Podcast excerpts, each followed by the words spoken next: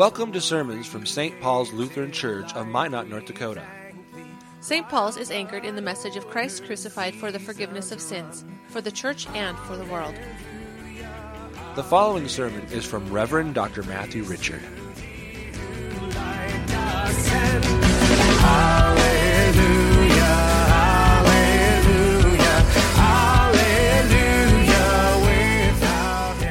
Holy Gospel according to St. John, the eighth chapter.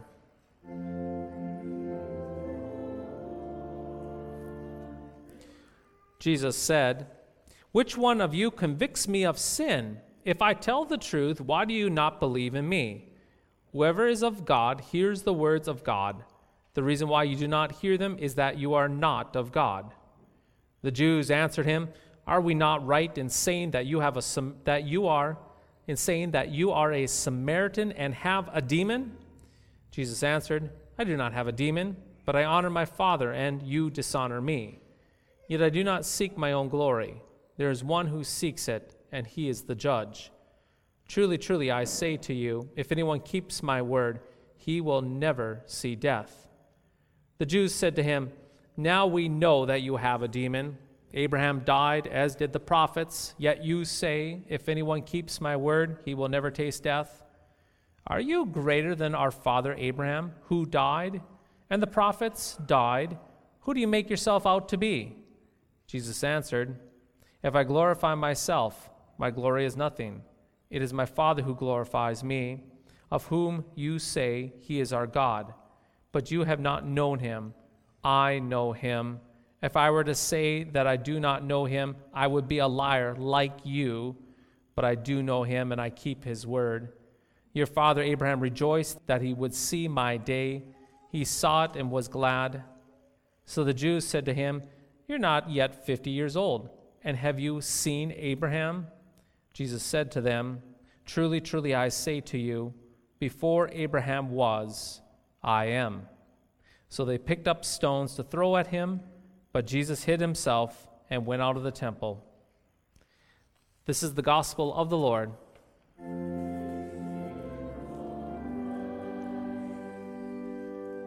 In the name of Jesus, Amen.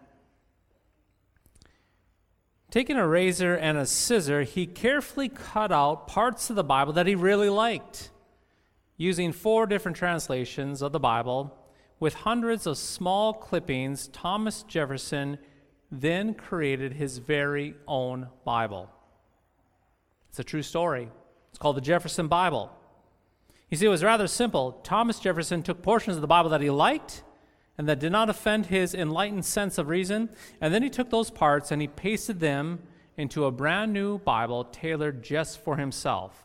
More specifically, after finishing his little art project, President Jefferson produced an 84 page Bible that focused on Jesus, but did not, get this, but did not include anything about Jesus' miracles, his divinity, his resurrection, and so forth.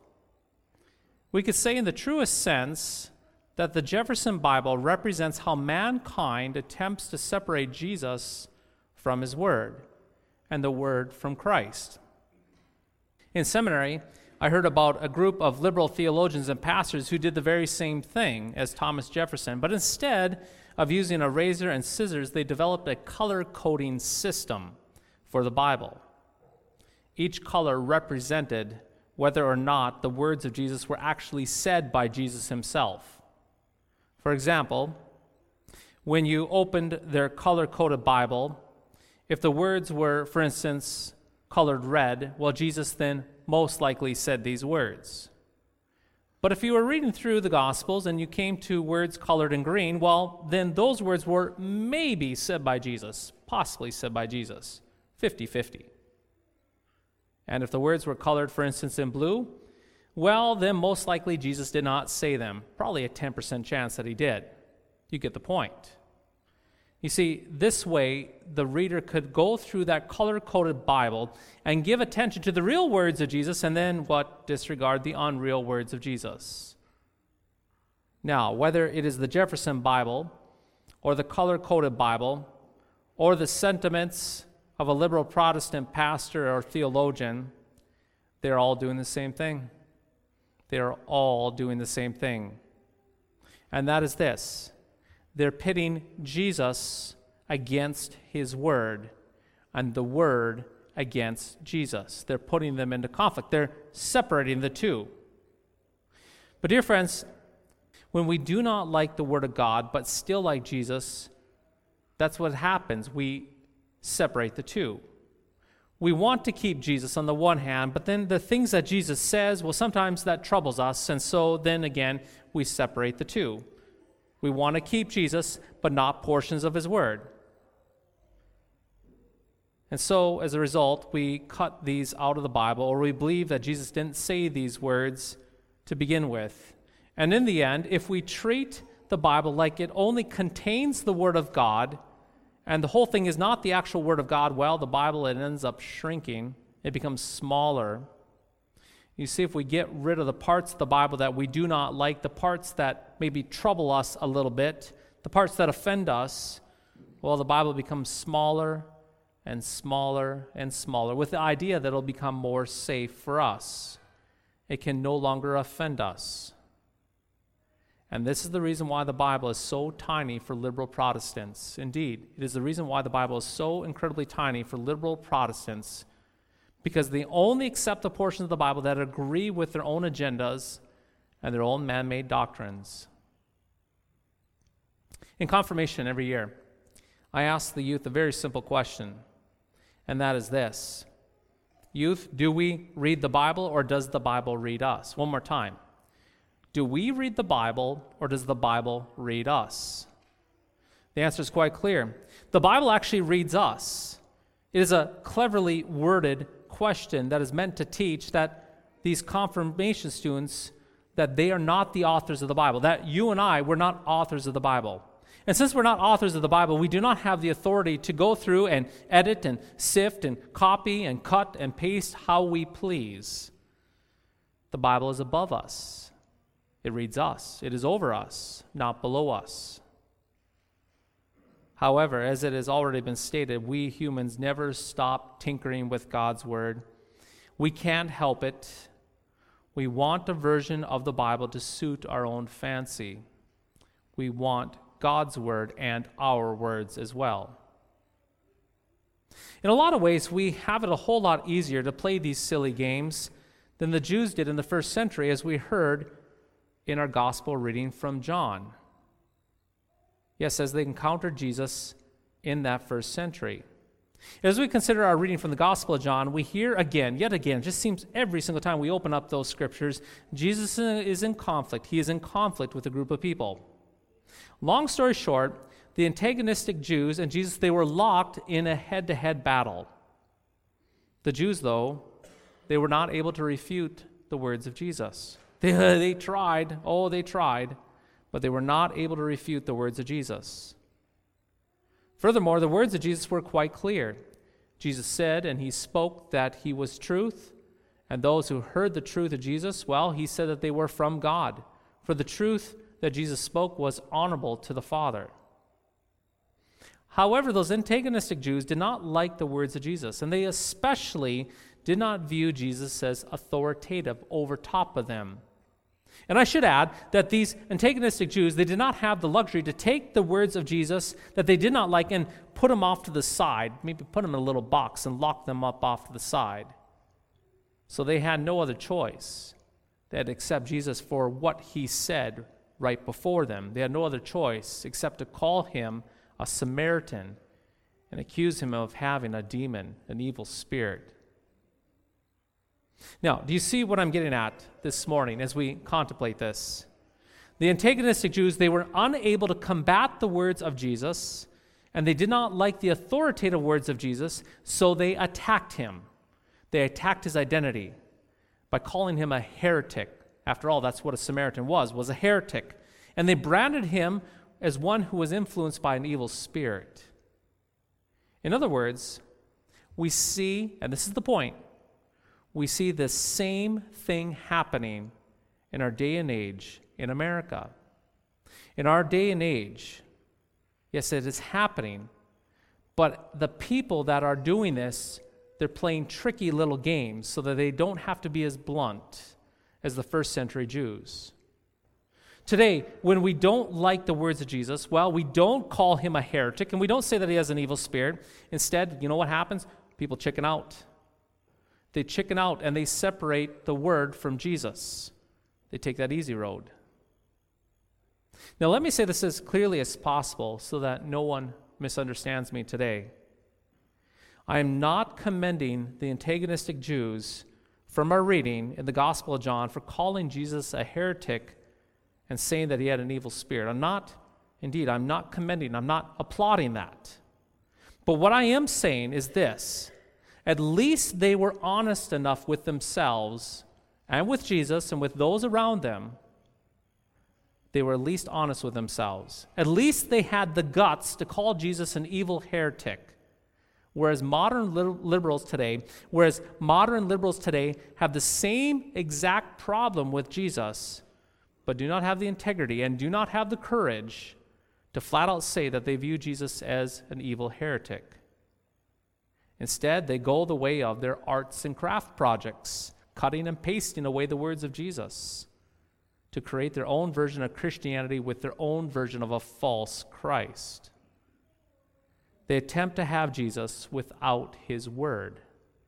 They have a Jesus, we could say. They have a type of Jesus, but not the real Jesus of the Bible, not the real Christ who was bloodied and rose from the grave.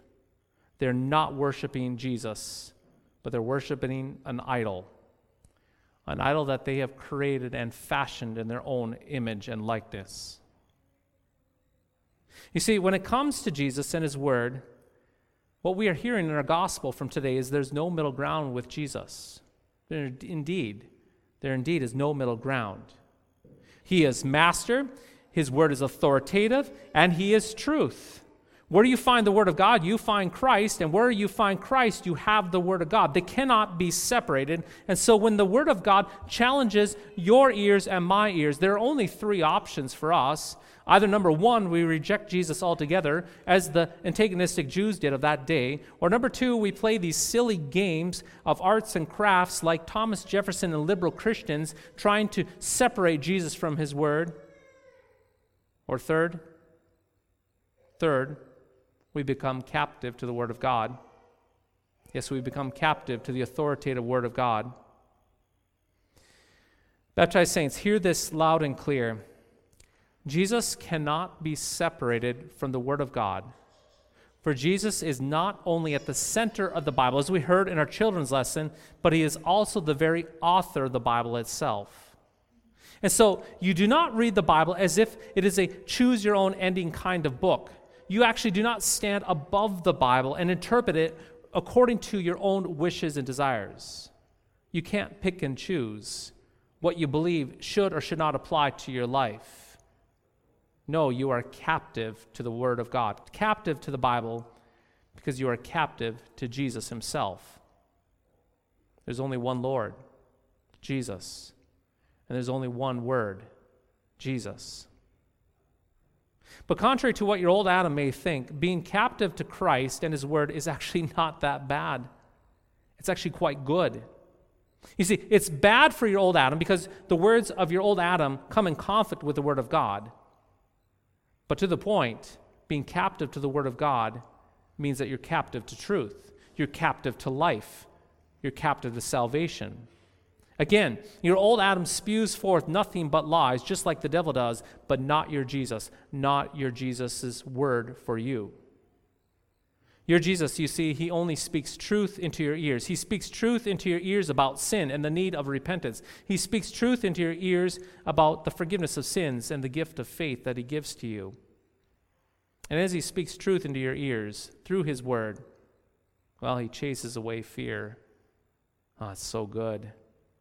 His word chases away fear. His word actually bolsters you in the divine truth. His word makes you remain steadfast in grace.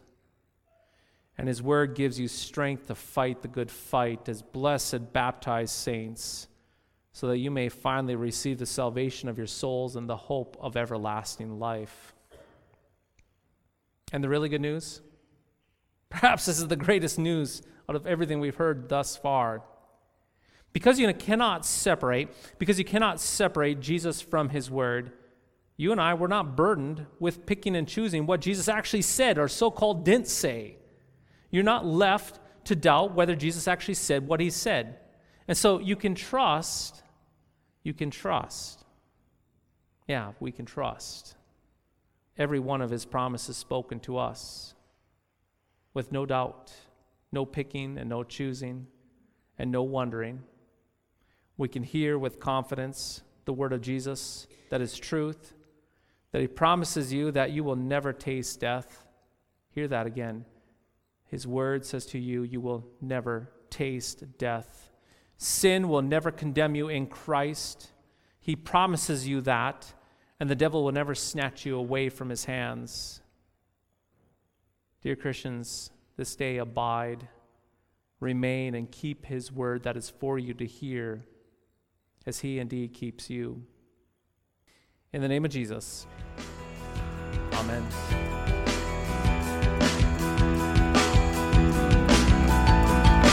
Thy strong word bespeaks us righteous, bright with thine Thank you for listening to today's podcast sermon. You can access a full manuscript of today's sermon from Pastor Matthew Richard's blog at www.pastormattrichard.org or visit St. Paul's website at www.stpaulsminot.org. The Lord bless and keep you.